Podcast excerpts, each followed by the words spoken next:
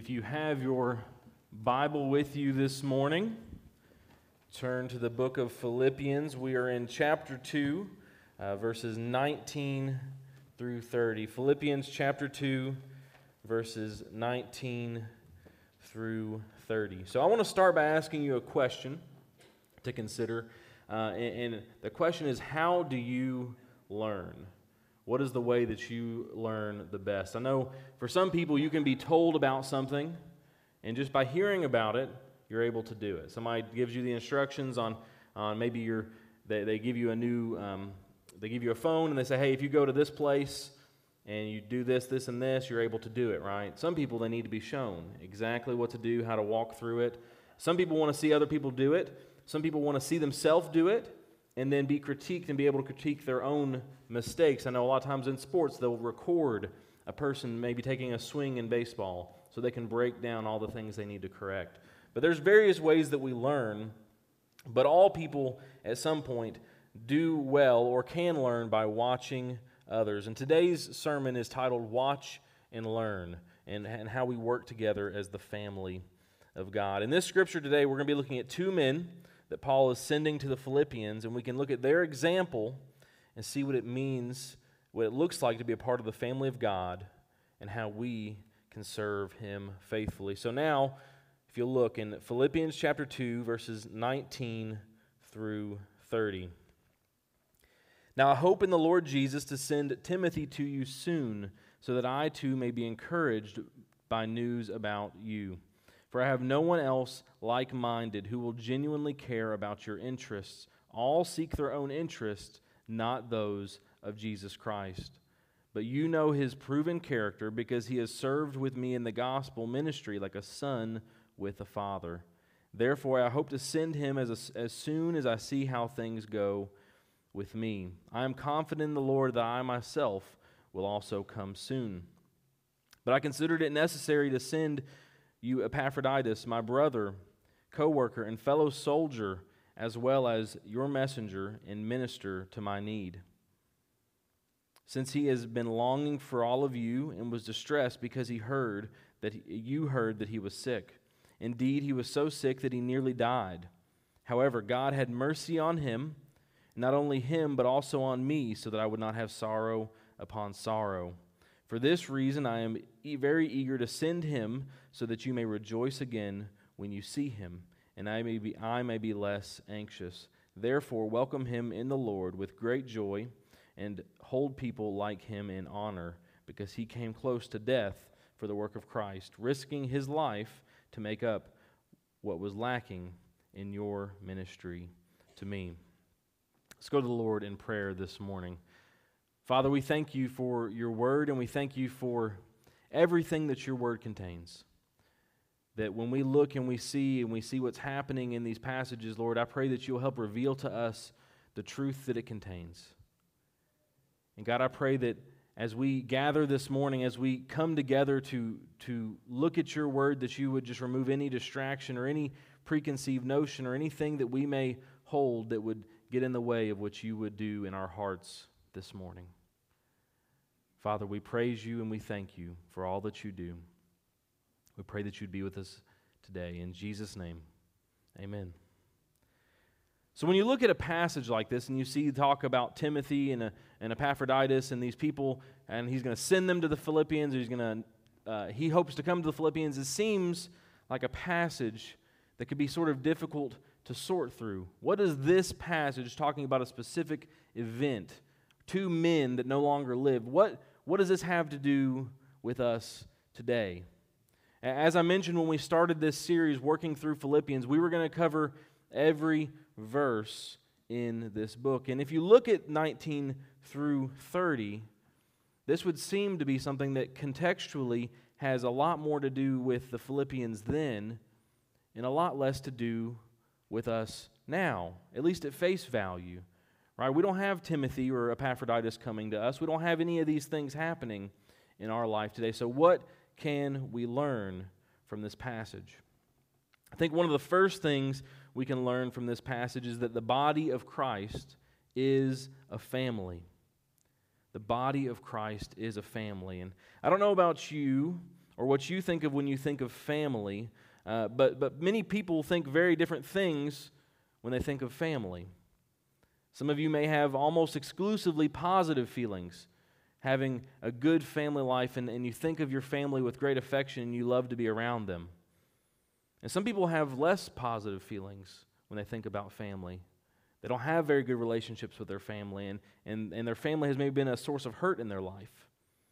And some, maybe many people, have a mixture of both. There is great memories with family, but there's also been hurt and hardship with family as well. What's almost, what, what we see most commonly is that families, within families, you will find strong bonds that last a lifetime, and you will also find hurt and issues. And in today's passage, we are primarily focusing on the positive aspect of what family should be Though in the family of Christ, we do see some of the same negative elements that, and tension that can bubble up. But as we look at this passage, we see two men mentioned Timothy and Epaphroditus. And you may have heard of one more than the other. Timothy is someone that we see referenced constantly through Paul's letters.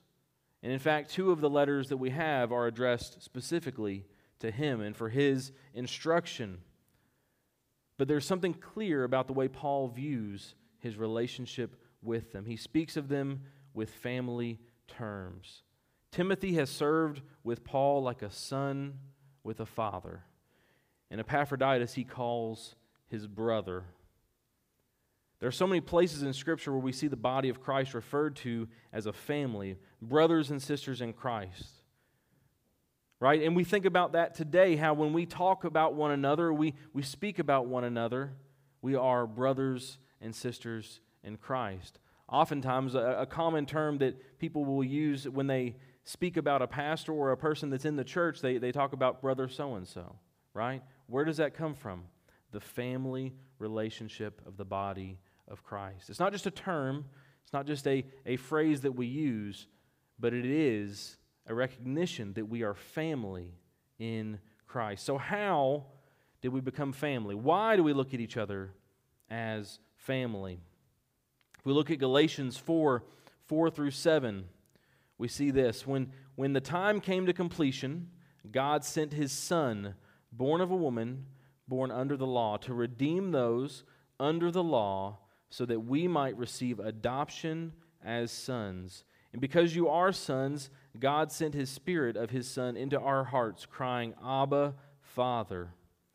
So you are no longer a slave, but a son. And if a son, then God has made you an heir. So the salvation found in Christ, we know this, right? This is the gospel that Jesus, God sent his only son, Jesus, so that he could live the life we could not, to, to fulfill the law and pay the price for our sins, so that we might be saved. So the salvation that is found in Christ is not simply the forgiveness of our sins, but a status change. It is not simply that we are forgiven from our sin, but we are, our status before God changes.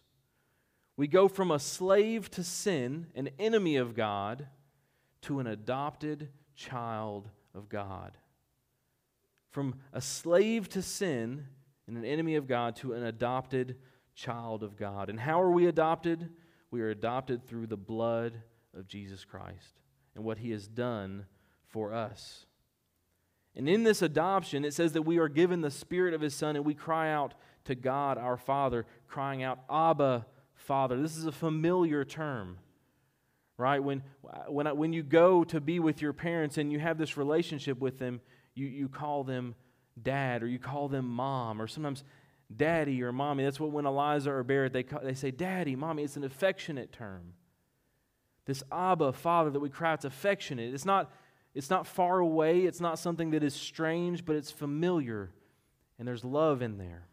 So we cry out, Abba, Father. Because of what Jesus has done for us, we can approach the Father as his child. And this is one of the most beautiful things we see about what Jesus has done. Before, when, when the people of Israel wanted to come before God to have their sins forgiven, what did they do? They brought a sacrifice, and what did they rely on? A priest to mediate this forgiveness of sins. There was a separation between God and his people with the intermediary between. But what happened when Jesus died for us? The, the veil was torn, this veil that separated the Holy of Holies, that, that was where God's presence dwelled, was, was torn in two. And God's presence was with men, and we could approach him directly. And that's what we see. We no longer have to have intermediaries. When you want to pray, when you want to seek God, when you want to seek forgiveness for something you've done, when you want to seek comfort, what do you do? You go directly to the Father. Why? Because we have an intermediary in Jesus. Because of the blood of Jesus, we go directly to our Father. How do we or how are we able to do this? Because we are adopted sons and daughters. Okay, so we are adopted sons and daughters because of what Jesus has done. And it's so amazing that because of what Jesus has done, we've gone from an enemy to a child, from far off to in the family of God.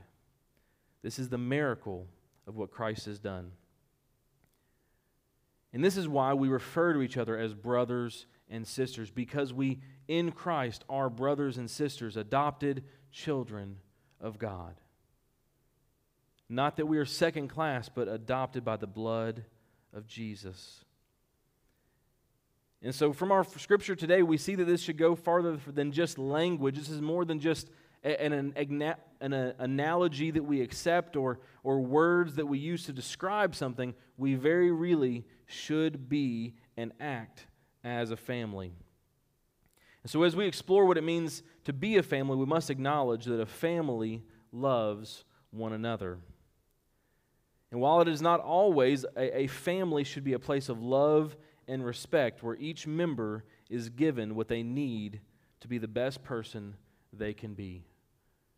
And here, there are many of you who have had and raised children, and I guarantee, as a parent, your goal was to raise your children to have every opportunity to succeed and be the best person they could be. You didn't want them to fail, you didn't want them to have uh, deficiencies. You wanted to help them in every way possible. And that is what we do as a family. In, in this passage, we see the general love and respect that Paul has for, this, for these men and the respect and love that they have for him.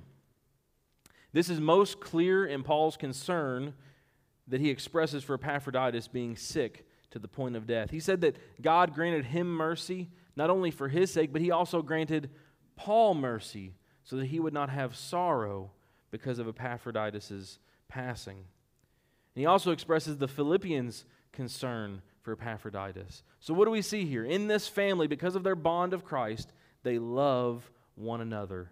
They want good things for one another. They want each other to be healthy, to be well, to be able to serve God together. It is right that we love and care for one another in this life. And, and in fact, our love for one another, for our Christian brothers and sisters, is a litmus test for our love of for God.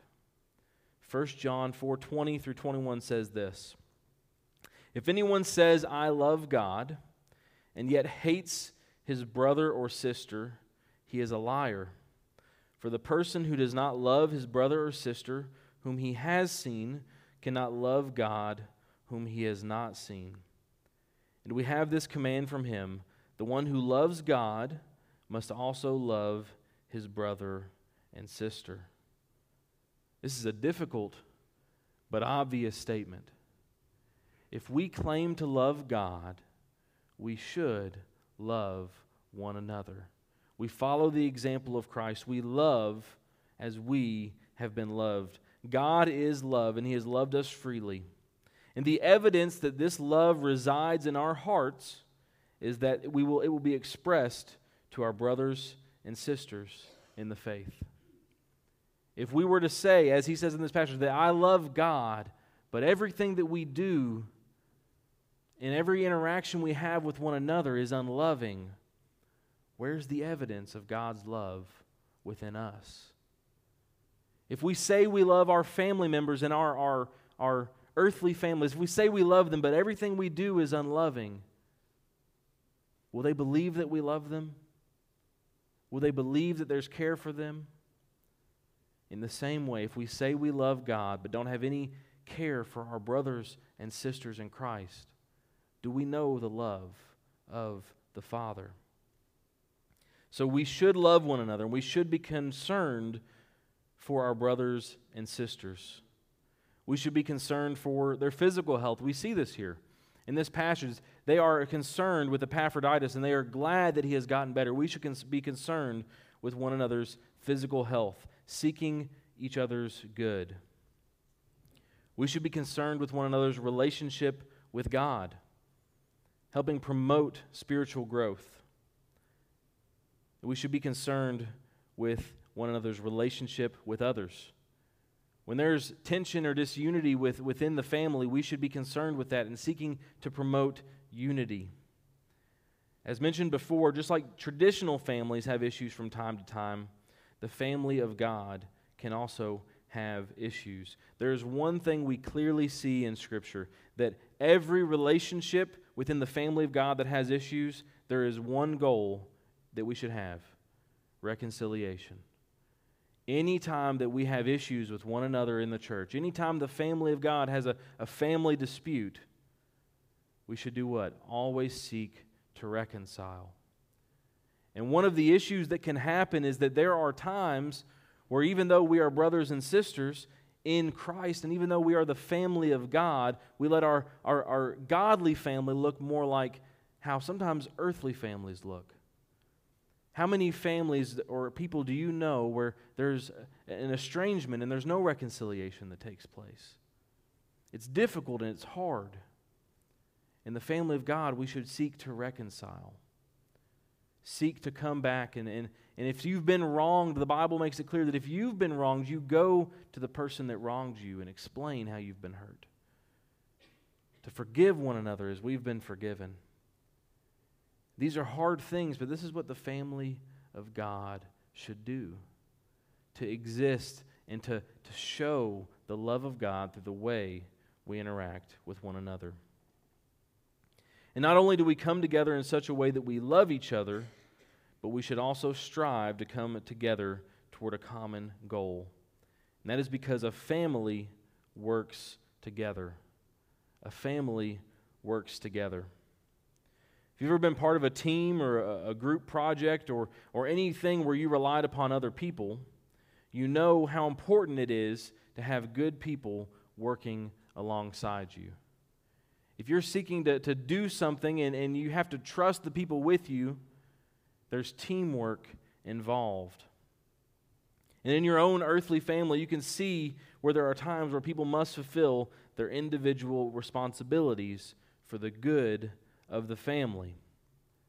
And in our godly family, in, our, in the family of Christ, these things exist as well. We see from this passage that Paul admonishes Timothy and Epaphroditus as faithful men who are his co workers in the gospel.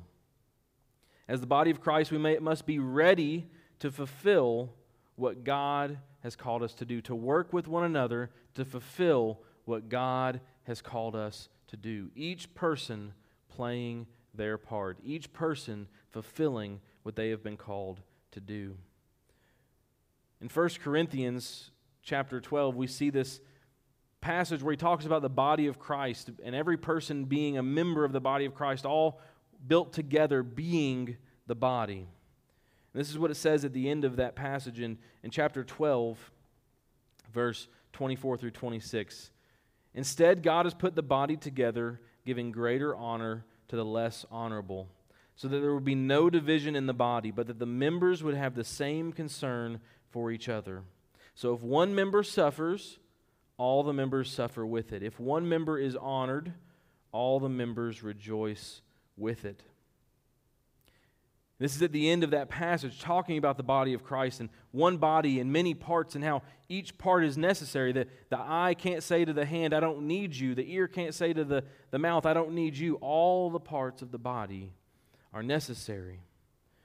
We all have a role in the body. And verse 26 in particular sticks out. If one member suffers, all the members suffer with it. If one member is honored, all the members rejoice with it. In the family of God, if the body suffers, if we don't work well together, the family will suffer. You know, in, in our bodies, if one part of our body is not functioning well, there will likely be repercussions in other parts of the body. A disease that starts in one location can spread. An injury that affects one body part can lead to other injuries as you seek to compensate for that injury. And I remember even hearing of someone that went to the dentist and through their dental health they were able to say you've got something some issues going on in your body and was able to uncover a heart issue because of that. When your body suffers, the rest of your body will suffer. In the same way, when the body of Christ has suffering, the rest of the body will suffer along with it. This is the reality of what we see in this passage. And Paul has this issue in the, in the very early church where people in the body are not playing the role that they're fulfilled to. He says of Timothy in Philippians 2 20 through 21 that we read, For I have no one else like minded who will genuinely care about your interests. All seek their own interests, not those of Jesus Christ. And this is the issue that Paul is facing that those who are working for the gospel are not focused on the body of Christ, not focused on the work of fulfilling what Jesus Christ has called them to do, but they're focused on what? Their own interests. The same problem that Paul is dealing with then is the same problem that so often comes clear in churches today. When people are focused on their own interests rather than the body of Christ, the church will suffer. If we are one body and we are called to work together, what happens when we have this attitude? I remember seeing a scene in a movie where there's people that have to work together as they have a, a, a parachute and they realize one of them doesn't have a parachute. And, to, and to, to, safely land on the ground, they have to all break off in pairs and to, to pull their parachutes one at a time to see who has it and who doesn't. And what happens in that scene is there's somebody who's selfish. They pull theirs too early. And they're safe, but what did they disregard? The safety of the one that didn't have a parachute. When we are concerned with our own interests and not the interest of others, not the body of Christ, what happens? Maybe we'll be okay, but who suffers? The body, because we weren't working toward a common goal. And just like health issues, this does not always manifest itself right away. You can live a very long time with some neglected health issues where there's things going wrong, but you ignore them. You can live a while, but eventually it will come through. There can be apparently healthy churches where there are many who are not working toward the good of the body. Have you ever seen that before, where you've seen a church that seemed to be thriving, and then, and then over the years, the church, all of out of nowhere, seems to struggle? What happened there? What happened in these instances? How does the church function if there are people not working to the good of the body? And that's really what is happening when a healthy church begins to struggle. It's because there were people not working for the body. There were people that were not doing their part. And when that happens, how does the church function? How does it appear to be healthy? The overextension of those who in the body who are working. You've probably heard the adage before that there are 20% of people who do 80% of the work. That's not very healthy, is it? For 80% of the work to be done by 20% of the people? But that can be the reality in many churches. And what happens to the, one, the 20%?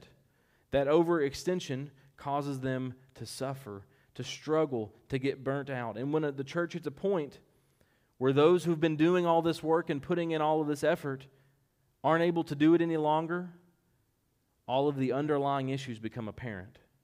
All of the, the people that weren't working for the body, it is clear that they weren't, and the church will suffer. Paul expresses this at times when he spoke of people who deserted him in ministry. In 2 Timothy verses or chapter 4 verses 9 through 10, he says this, "Make every effort to come to me soon."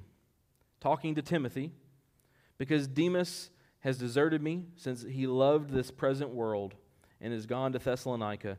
Crescens has gone to Galatia, Titus to Dalmatia. So he made it clear that Timothy needs to come to him because Demas has deserted him. So, Timothy, because he's a faithful worker, because he's serving God, has to make up where others have not fulfilled their duty. Because of what? Because of what? Because of his, of Demas's love for the present world, where he was concerned with his own interests, what he wanted. He left Paul in a bad spot. And how is this going to be rectified? By someone who does work, leaving something else they were doing and coming and filling in this gap. So Timothy comes and maybe can minister to Paul and help him in this way, but what does that also leave? Whatever Timothy was doing is being left undone. When people in the body of Christ don't fulfill their role, there will be a lack of production. There will be a lack of, of a healthiness of the body because those who are working have to fill in the gaps. A family works together. And in this passage, we see as well that Epaphroditus made up for what the Philippians were unable to do in their ministry to Paul, and that it almost cost him his life. There are those who will give of themselves till they have nothing left to give. And eventually, when they have nothing left to give, they won't be able to give any longer. The way that we avoid this, the way that we promote healthy church function, is that every member in the body, every part of the, the body, does its part. Whatever it may be, it's going to be different. Not every person is going to do the same thing, but every person has a role. And we must work together to accomplish the mission that God has given us. We must take the example of these two faithful men and all play the role that we have, that we have in the family of God. And if we want to see this continue, we want to see healthy growth, we want to see healthy building of disciples, we must prepare others for what they must do because a family equips for the future.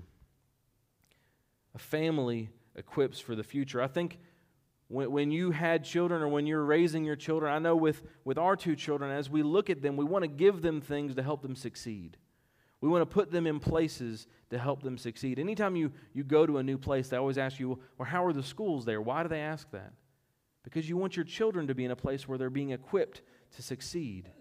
You help them avoid hardship. You, you try to steer them in the right direction. You want to equip them for the future.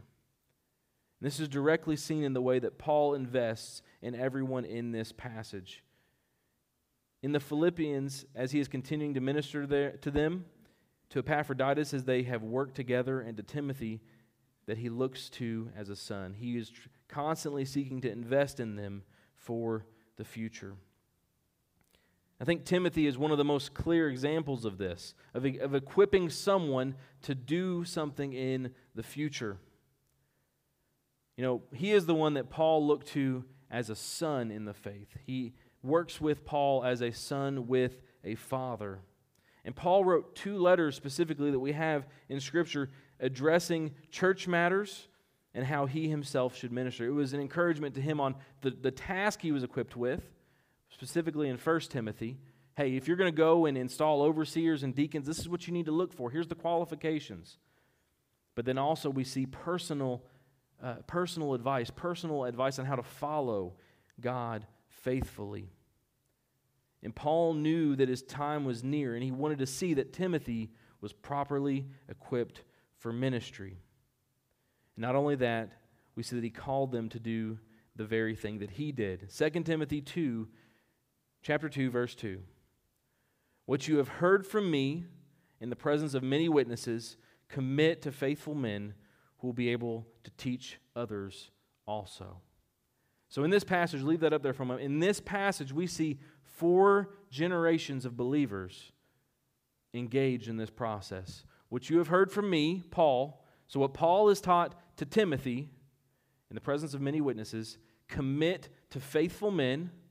So, Paul has taught Timothy, who he is telling to teach faithful men who will be able to teach others also four generations of believers that are, are, are, taught through what Timothy is being taught by Paul.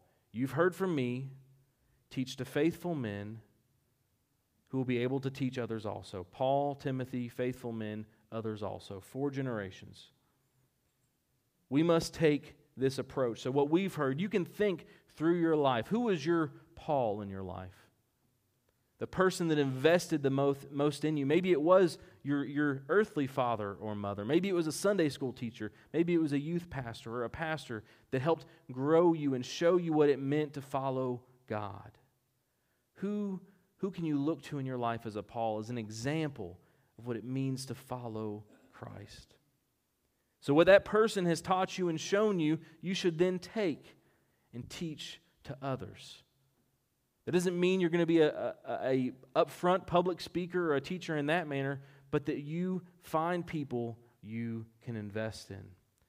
If you've had children, hopefully you've taught them the good news of what Jesus has done for you. You've taught them what you believe. If you come to church, it's easy to build relationships. These, these Paul and Timothy like relationships don't have to be extremely formal, they can be very informal. Someone that is in the church that you enjoy doing similar things, and as you go, you share with them, you teach them about what you have been taught in your life. The beautiful thing about the family of God, just like every family, is we are all different. With different backgrounds, with different experiences, and each person with their unique background and experiences uniquely equipped to equip others to follow God. If someone walks into this church and has been struggling with issues you've, you've struggled with in your life, guess what you have the ability to do? To help them walk through and navigate that. There are so many things that, that you can probably think of in your life that the, some of the hardest things you've been through, that when you came to that moment, you thought there was nothing you could do to get through it. But you did. But you did. And now, because you have that perspective, you can meet right there with the person that's walking through the same thing. Before we had Eliza, we had a, a miscarriage, and it was very difficult. But do you know I didn't realize? How many people had been through the same thing. You know how many people came to us and said, Hey, we've been there. We're praying for you. We love you.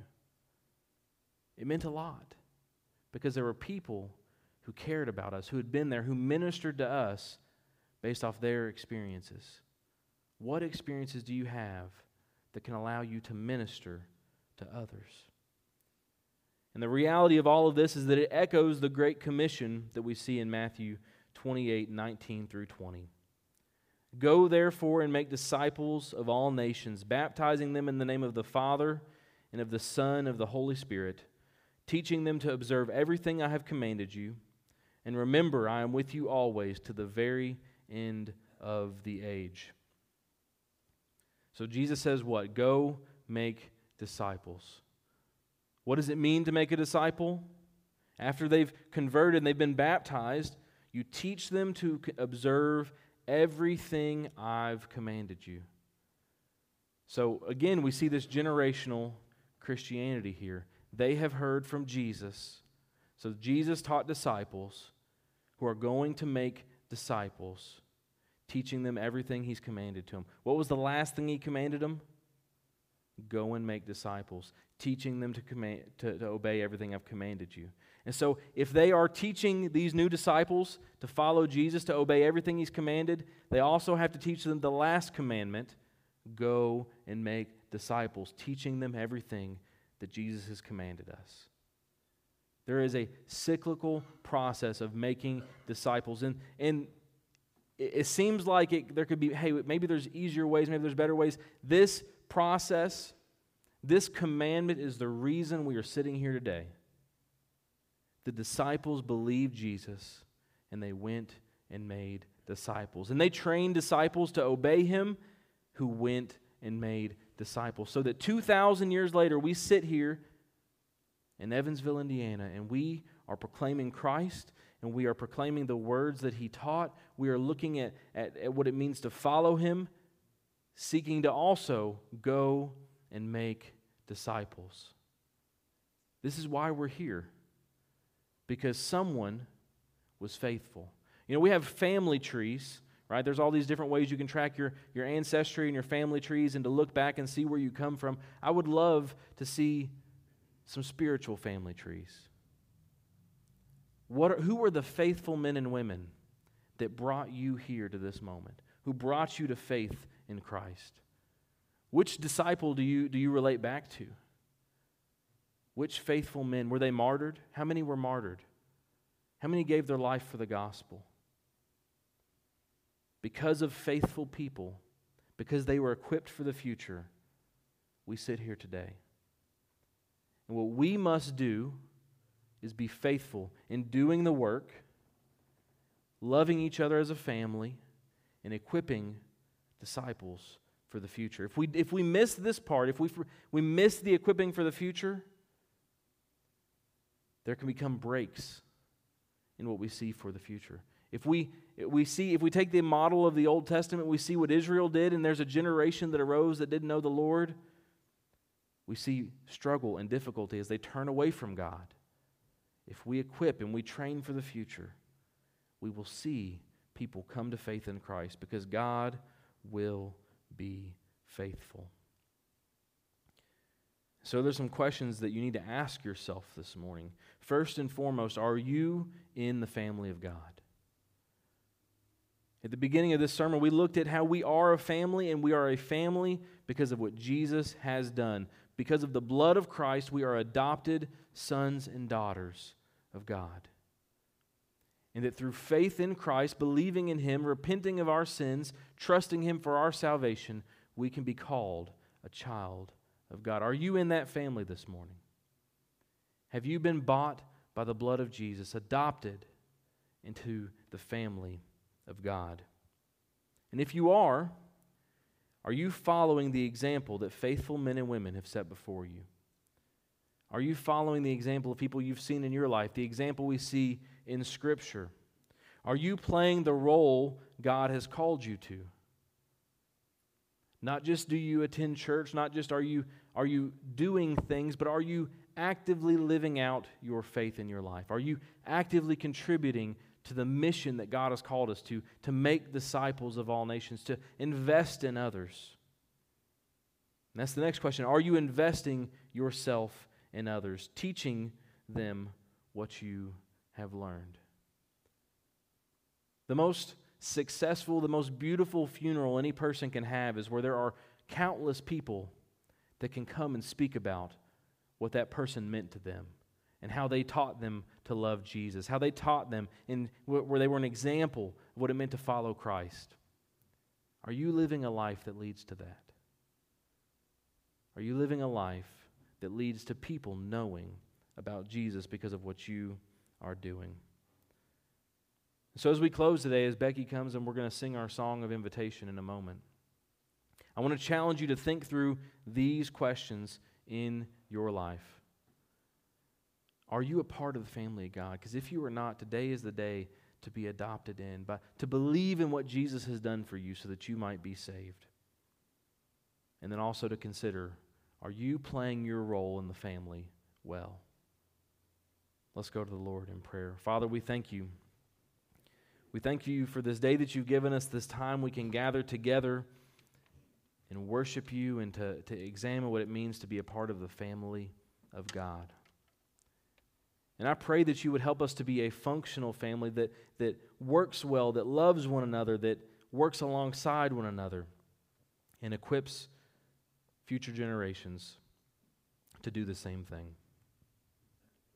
Father, I pray that if there are any who do not know you this morning, any that are not a part of this family, that, that have not believed in Jesus yet, that today would be the day that they lay aside any pride, any inhibition, anything that would hold them back, and repent and believe in what you have done for them. It's in Jesus' name we pray. Amen. Would you stand as we worship? And during this time, the, the altar is open for prayer, and, and I will be here for prayer as well.